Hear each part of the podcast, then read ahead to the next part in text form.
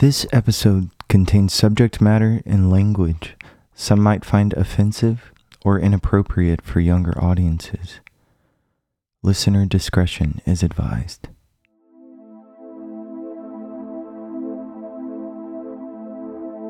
On the study of resistance, there is perhaps no greater event with a collection of pivotal examples of resistors rising up than the Holocaust. From the span of 1941 to 1943, over 100 uprisings and resistance movements grew out of the numerous Jewish ghettos and concentration camps in Nazi-occupied territory. One of the most notable and deadliest of these resistance efforts was the Warsaw Ghetto Uprising. In April 1943, underground Jewish resistance groups banded together to fight against the mass deportations to the Treblinka killing center and the eventual murder of over 400,000 Jews. What ensued was guerrilla warfare from the Jewish resistors, using old, bombed-out buildings and tunnels as an element of surprise. Pistols and homemade bombs were used as weapons of choice, although there were several instances of hand-to-hand combat. The ferocity and passion displayed in the Warsaw Uprising is an obvious example of a group resisting their oppressor.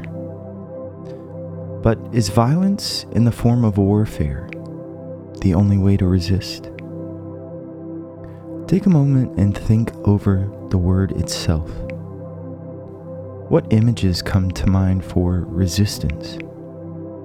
For me, instead of images, more words are immediately associated. Words like repel and pushback. For others, resistance might be more of a passive event, not necessarily directly engaging with one another. To better understand what actions represent resistance and what actions might fall into another category, such as passivity or compliance, it's crucial to observe and define common components that set resistance apart. In his essay titled The Concept of Resistance: Jewish Resistance During the Holocaust, Professor of Philosophy Roger S. Gottlieb highlights three crucial parts of what might be considered a resistant event. For there to be resistance, there must first be something to resist against. Gottlieb states that resistance is typically the act of an already conquered or defeated people, meaning in any given scenario or event, there is an inherent control that has been employed from one group to another. Within the power struggle that exists between the two, the second signifier for resistance is the intention of the oppressed to thwart, limit, or end the exercise of power that has created the struggle in the first place. The intention of the oppressed to thwart, limit, or end the power of the oppressor does not inherently involve violence, but it most certainly can. Lastly, and most importantly, resistors must hold at least two sorts of beliefs. The first of these two beliefs addresses the identity of the oppressed. These beliefs are what we would consider the crucial parts of what is unique to the resistors group. Gottlieb notes that these beliefs are essential to the oppressed, recognizing that a part of themselves can be threatened, dominated, or destroyed in the relationship of oppression. Secondly, the oppressed must have beliefs concerning the manner in which the oppressing group is exercising its domination, about how the assault on their identity is being conducted.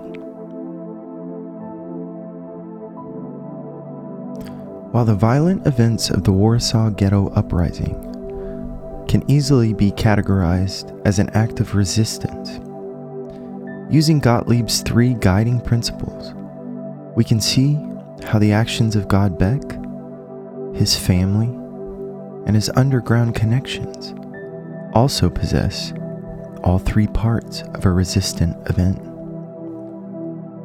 And as the continuation of the war posed greater and greater threats to the Jewish and Mischling populations of Berlin, they would be met with riskier and more dangerous showcases of resistance. While some of these acts of resistance would lead to liberation and freedom, many acts of resistance, as well as the network of the underground connections themselves, would begin to fall apart in the closing months of the war. And not even the bright and sunny disposition of Gad Beck would be able to outrun the gnashing teeth of the German war machine or the Soviet Union's encroaching Red Army. I'm Caleb Franklin, and this is Root and Branch, Gay Survival in the Holocaust.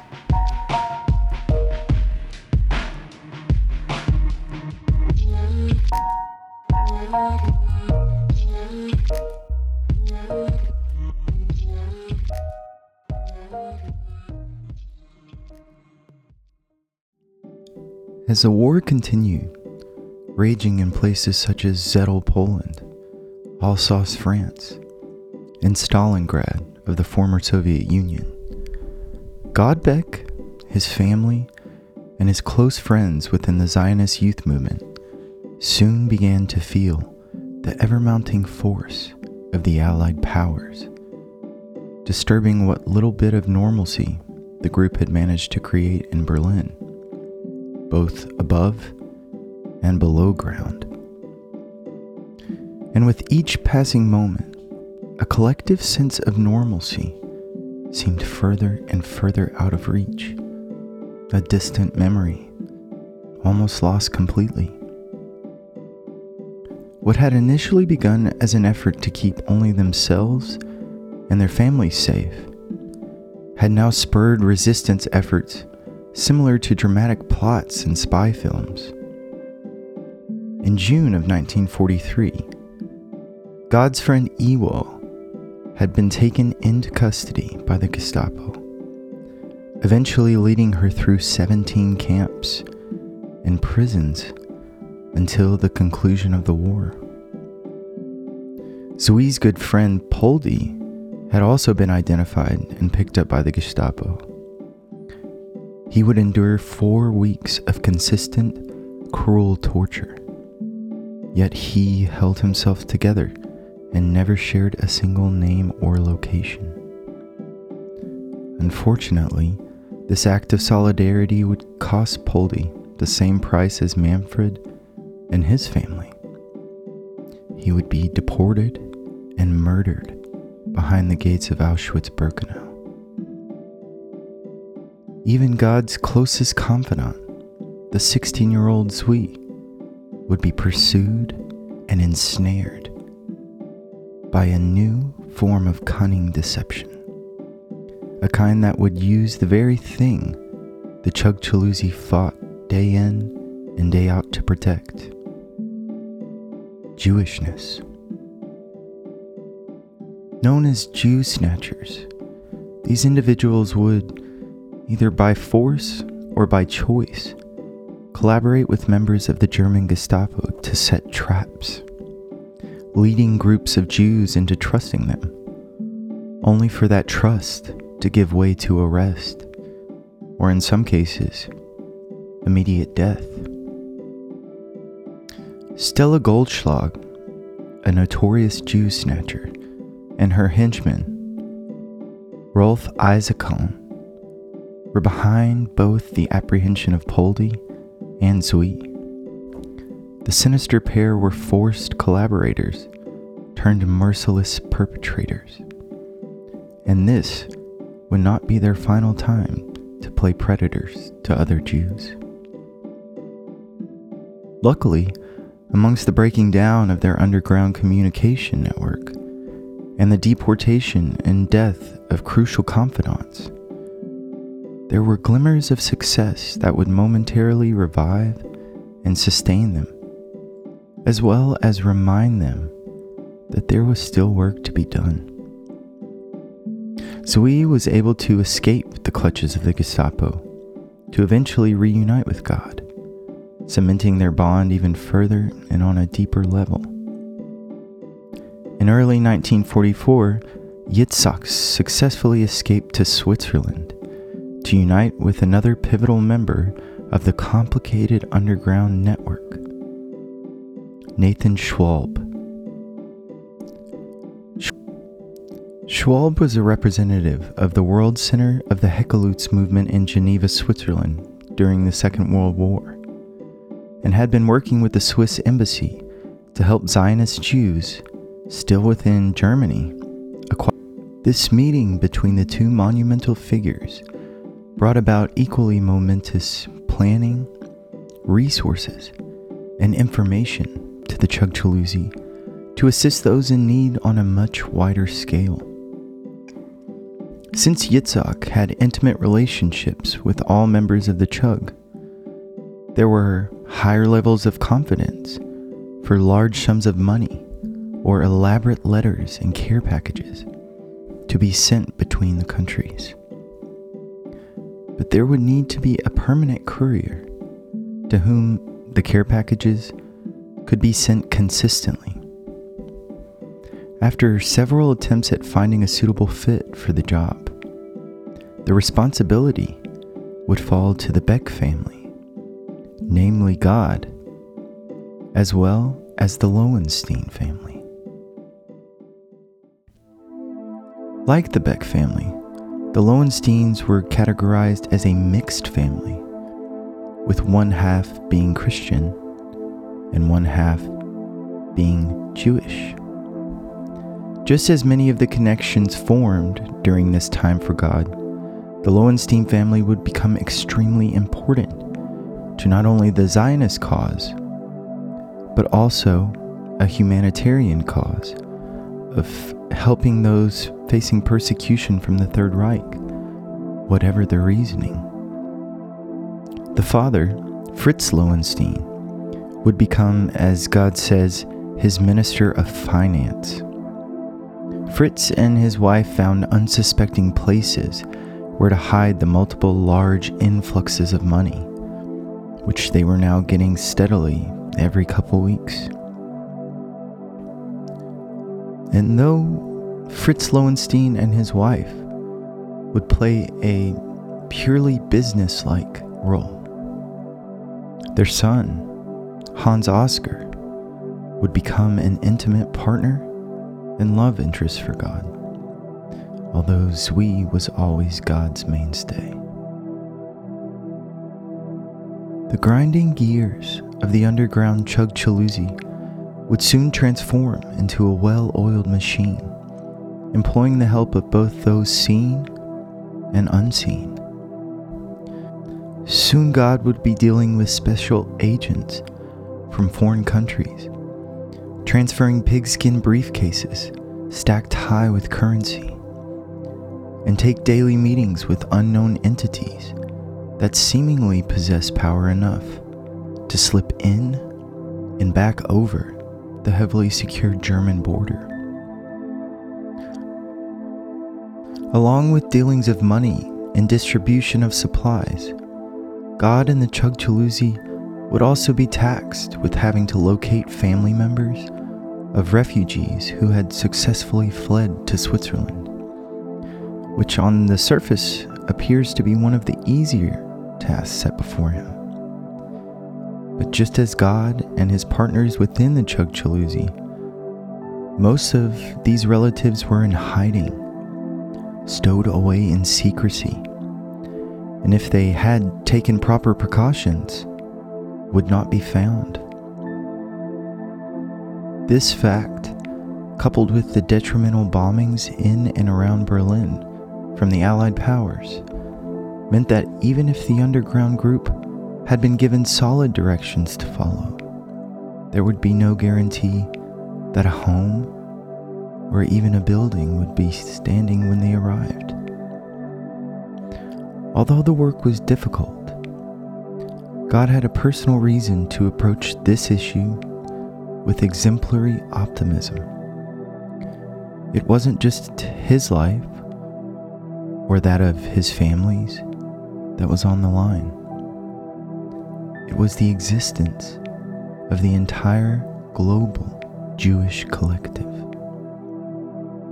With the Nazi noose constantly tightening around him and those he loved, God penned in his memoir, "It was only due to this far-reaching network of friends, acquaintances, helpers, suppliers, hiding places, and contracts that I was able to withstand the psychological pressures connected with living illegally." And although the shadowy network of communication and underground mechanisms would begin to break down, eventually beyond repair, and the violence of the German war machine would show no mercy, fortunately, God's old flirtation with fate would work to his advantage in more ways than one. Trouble began first in the spring of 1944 with a slightly paranoid and hateful Nazi neighbor of the Becks. After throwing newspaper-wrapped piles of shit through their windows, on which she would write messages like "Jew whore," Hedwig Beck had reached her breaking point.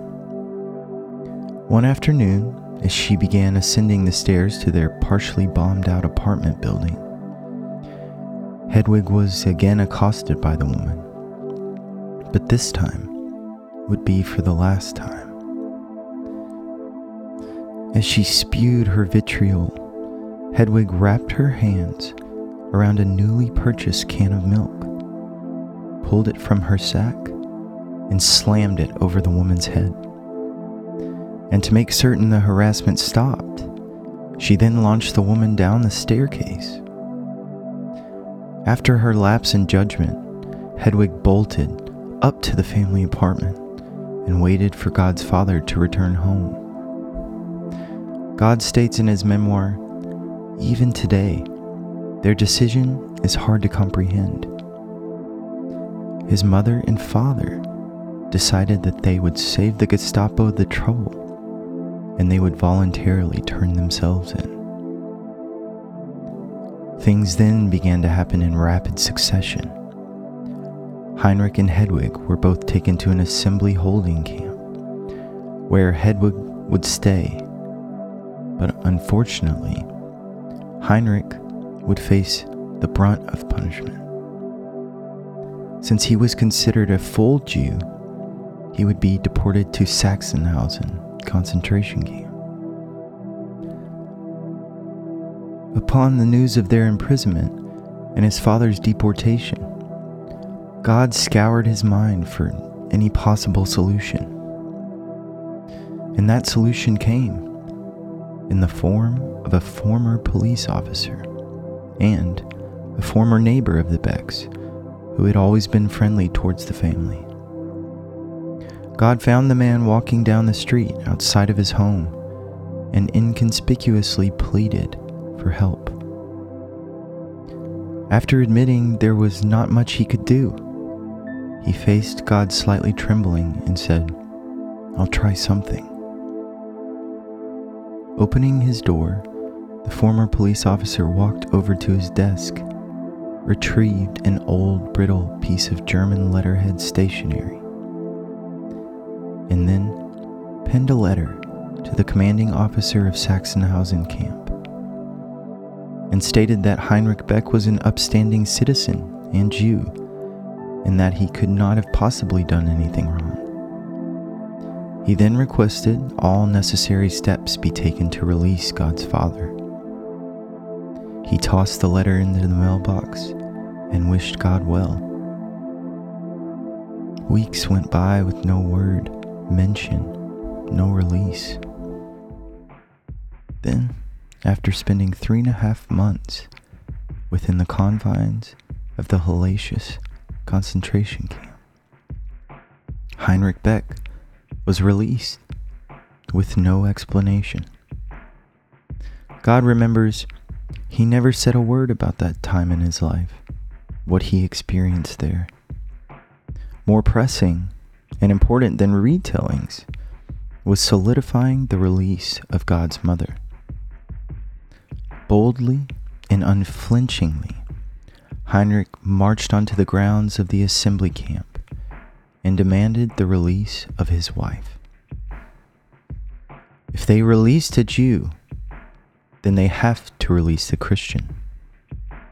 Before no time, or what felt like an eternity, the pair were back at their quaint apartment, and God's father returned to work, explaining his absence to his boss. "I haven't been to work because I've been in a concentration camp." His mother and father had narrowly escaped the fate that so many of their loved ones had been trapped within. Heinrich and Hedwig were another 2 lives that were saved by God. During his mother and father's incarceration, other issues had also threatened the German resistance of the Chug Chaluzi. But in this instance, it would be complications of timing and economics. Although they had acquired an excess of currency from Nathan Schwalb, that currency only had value while the Nazi regime was in power. If the war were to end quicker than they had anticipated, all of the great fortune that they had accumulated would be rendered void, and all of the supplies, or all of the souls that could have been ushered out, would no longer stand as viable options. On the other hand, buying too much would appear suspicious, and the borders of Germany could result in imprisonment or even death. It was a constant limbo with time, a back and forth of should we or shouldn't we? Who would make the decision to spend their abundance on supplies to live out their days? Or who would make the decision to invest the money in escaping the war-torn country altogether? Surprisingly, this decision would not be made by God or any other members of the Chug Chaluzi. Rather, time would run out for any decision other than to choose dying or coming quietly with the German Gestapo.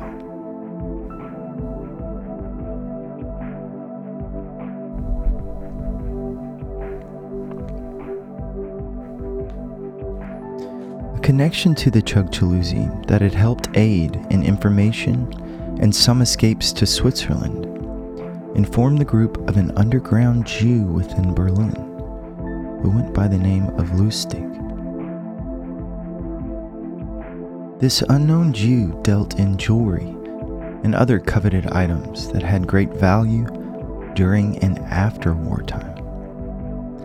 Skeptical, but also well aware of the stability of having items with monetary longevity, the group asked the acquaintance to make arrangements for them to all meet the unknown Lustig. The skeptical feeling God had was well warranted. Lustig was one of Stella Goldschlag's stalking partners.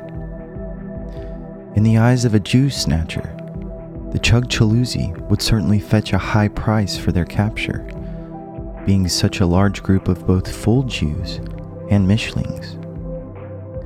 The Gestapo twisted, contorted, and tortured the acquaintance for information. And who else but the Mischling courier to Switzerland would pacify them? They came through a bathroom window of the ground floor apartment and kept their weapons pointed. At 4 a.m, as Zvi and Gad awoke, they were surrounded. Stella's other henchman, Rolf, had accompanied the Gestapo to cement the delivery of the Jews. Ultimately, there was no struggle, since any type of outward physical resistance would have surely ended in bloodshed.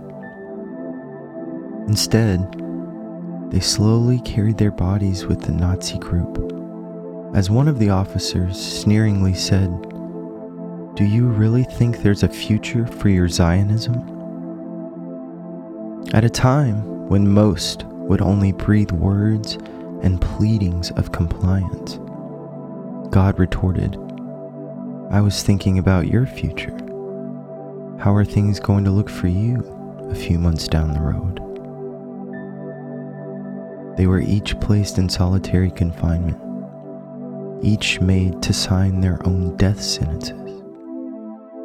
God explains the twisted practice of signing off on your own murder was part of the treacherous methods of the Gestapo, wherein the victim was forced to give up their resistance and their selves.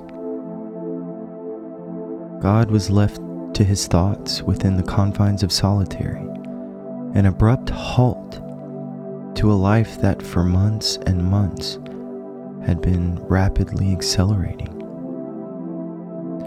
Those thoughts soon turned to despair, as God imagined how he would be mutilated and maimed, what questions the Gestapo might ask, and admittingly, the most important topic heavy on his mind was the fate of Zvi.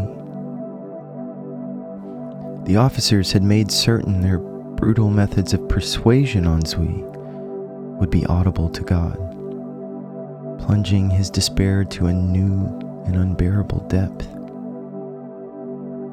While in the throes of this descent, Zvi convinced a Gestapo guard to deliver something to God, something that God admitted later gave him the courage to continue. As the guard approached God, his hand unfurled to display a folded, wrinkled handkerchief. Inside the folds of linen was no letter or written message of any kind, but a single lock of Zvi's hair.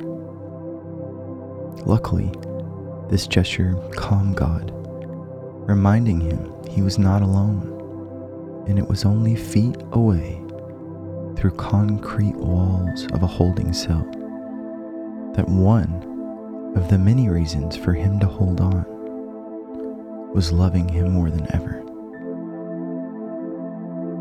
They would be held for weeks, eventually joined by other prisoners, and by happenstance, God would be interrogated by high-ranking Nazi officer Erich Moeller, or as he had become infamously labeled, the Gestapo murderer.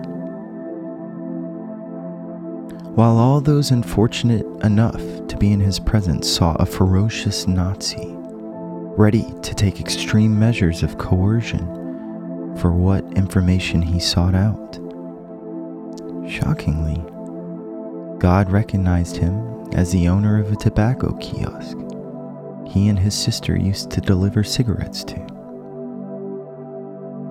God cunningly used this information to his advantage and managed to exit the interrogation room unscathed, hand in hand with fate once again.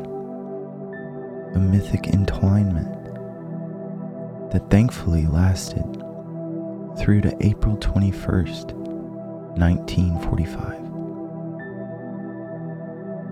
For weeks now, it was obvious that the war had come bombastically and aggressively to the Nazi doorstep of Berlin, as the Red Army forced their way toward the city to put an end to Hitler and his regime. As God noticed earlier, deportations had ceased. trains neither leaving nor returning to the station, signaled to him that they were no longer filling death camps or ghettos. He was relieved he would be spared enduring that experience, but eerily pensive over what would happen to the remaining Jews in Berlin. As God and his cellmate began to eat from a food parcel his mother had delivered, the moment was crushed by an Allied bomb that fell onto the pavilion they were being held under.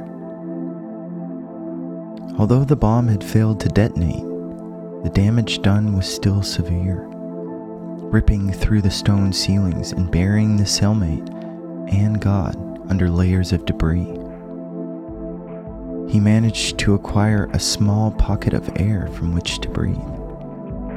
But just as he began to comprehend what had happened in his current situation, a pipe within the rubble burst and began filling his life-giving pocket with a shallow sea from which to drown. During his struggle to preserve airflow, the commanding officer of the camp arrived, learning of God's situation and quickly offering, whoever gets him out alive can leave the camp with their family.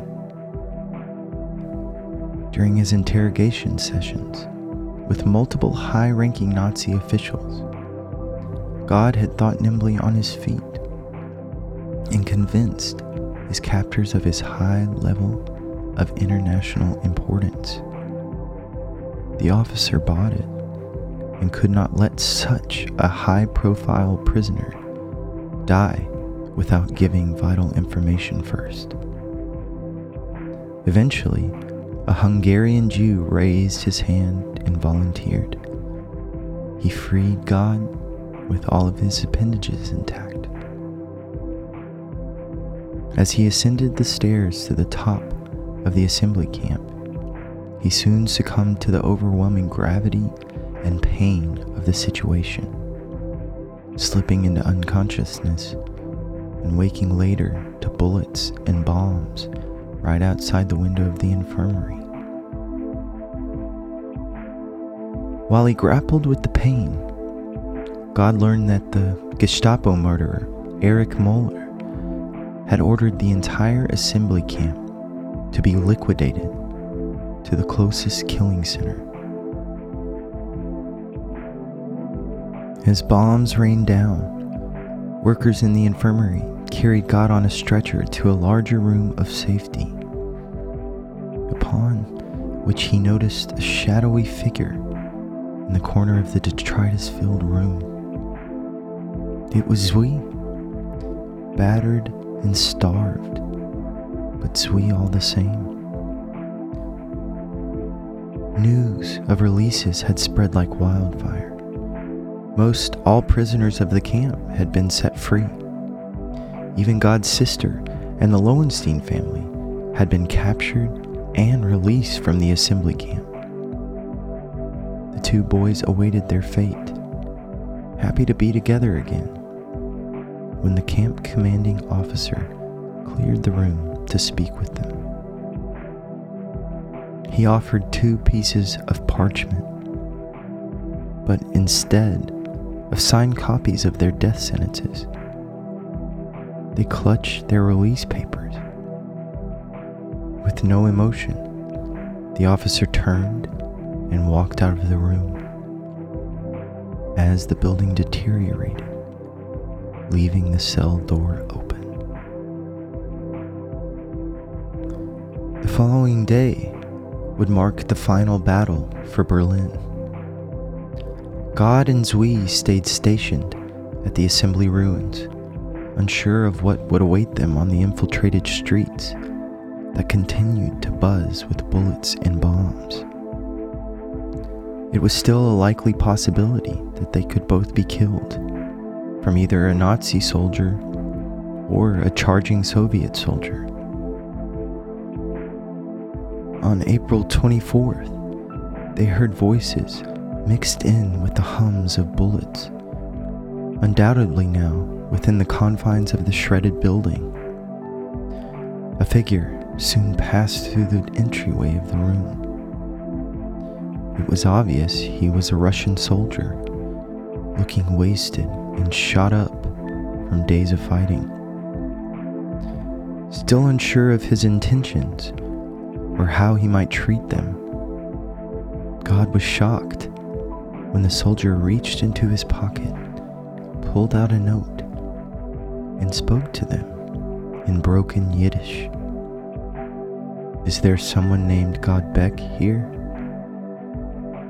The emaciated and weary hand of the small German boy lifted into the air, as if manipulated by collie strings, announcing, "I am Gad Beck." The Soviet soldier, wide-eyed and worn, spoke a last sentence of Yiddish to the tired boys. "Brothers, you are free." Though repairing the social fabric, economic stability, and morality of Germany would take years, God was, for now, free from the chains of the Nazi regime. So impressed by his sly intellect and situational adaptability, the Soviet Union named him its country's first representative for Jewish affairs. At just 22 years of age.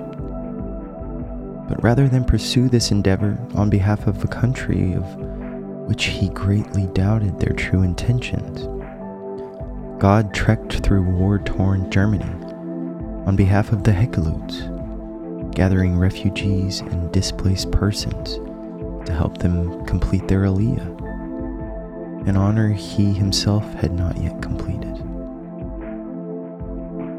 Along with Zvi and his family, God finished what he had originally started at 16 years old, setting out for Israel. He flourished and processed the immensity of how his life had played out, noticing early the importance of what he had lived through, as well as its preservation in history. He began a career sharing his story and teaching Nazi-era children how such an event as the Holocaust is possible. Ultimately, although the greatest struggle for his life had occurred in Berlin, it would also be the city God would return to in 1979 to live out the rest of his life. He would continue to advocate for not only Jewish individuals in such positions as director of the Jewish Adult Education Center, but also for the human race. He and Zvi would not remain forever entwined romantically, but the friendship that endured the siege of Berlin by way of bullets and bombs could not be broken, even by time. God met his lifelong partner, Julius Laufer, shortly before returning to Berlin, and the two stayed steadfast till the ends of their lives. Gad Beck died in June of 2012 in the same city that tried to kill him over 70 years before. And seeing as though living any such way other than optimistically was out of the question, we can all assume he left this world walking in that same light, perhaps never really knowing how many people he helped and saved and changed. Root and Branch is produced, written, and researched by me, Caleb Franklin. Music and sound design by Benjamin Dunn. and Artistic Direction by Lindsay Franklin. Stay tuned to hear why remembering the events of the Holocaust is so important today and every other day, as well as how Root and Branch will use an ancient memory technique to help listeners commit survivor stories to their memory.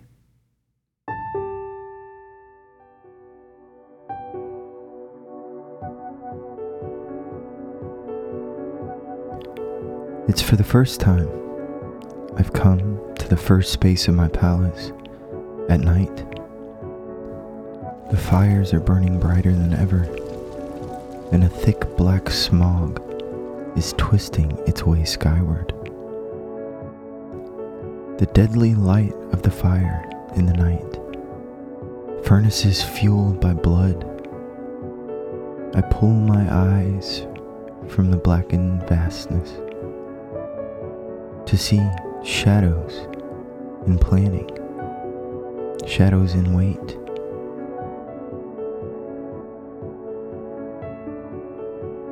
The small blonde boy is among them. No features are needed other than the stature of his silhouette.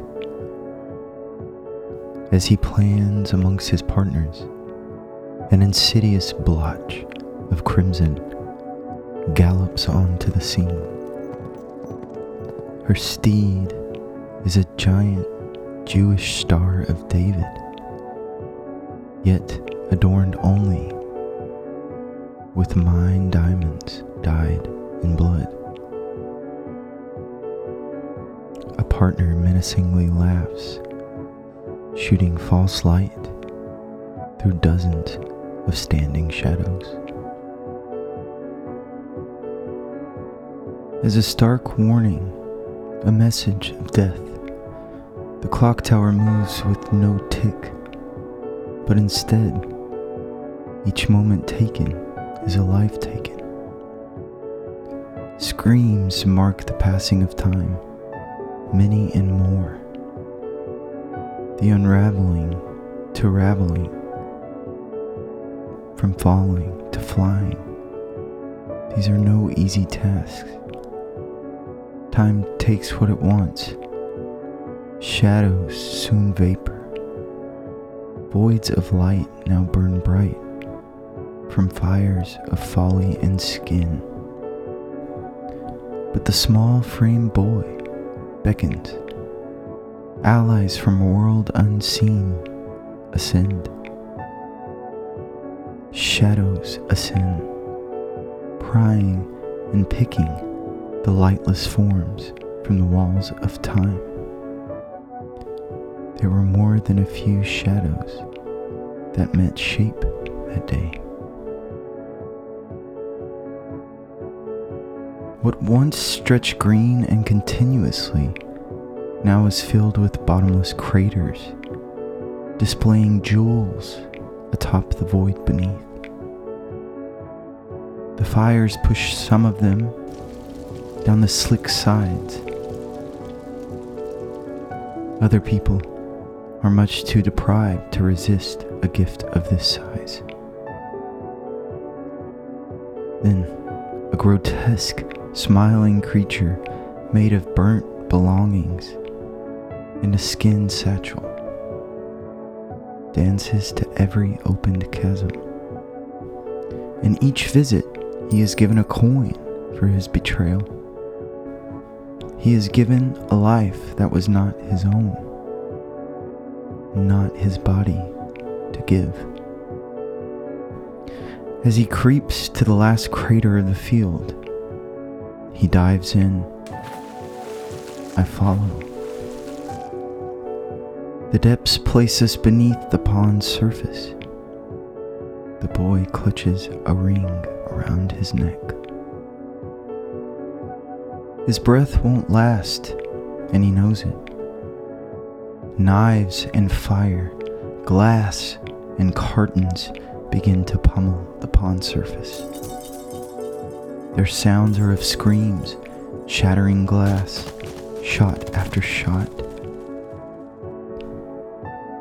He had made it to the surface, but nothing was passing, and now nothing can be passed in. No crying would happen in water. So he smiles.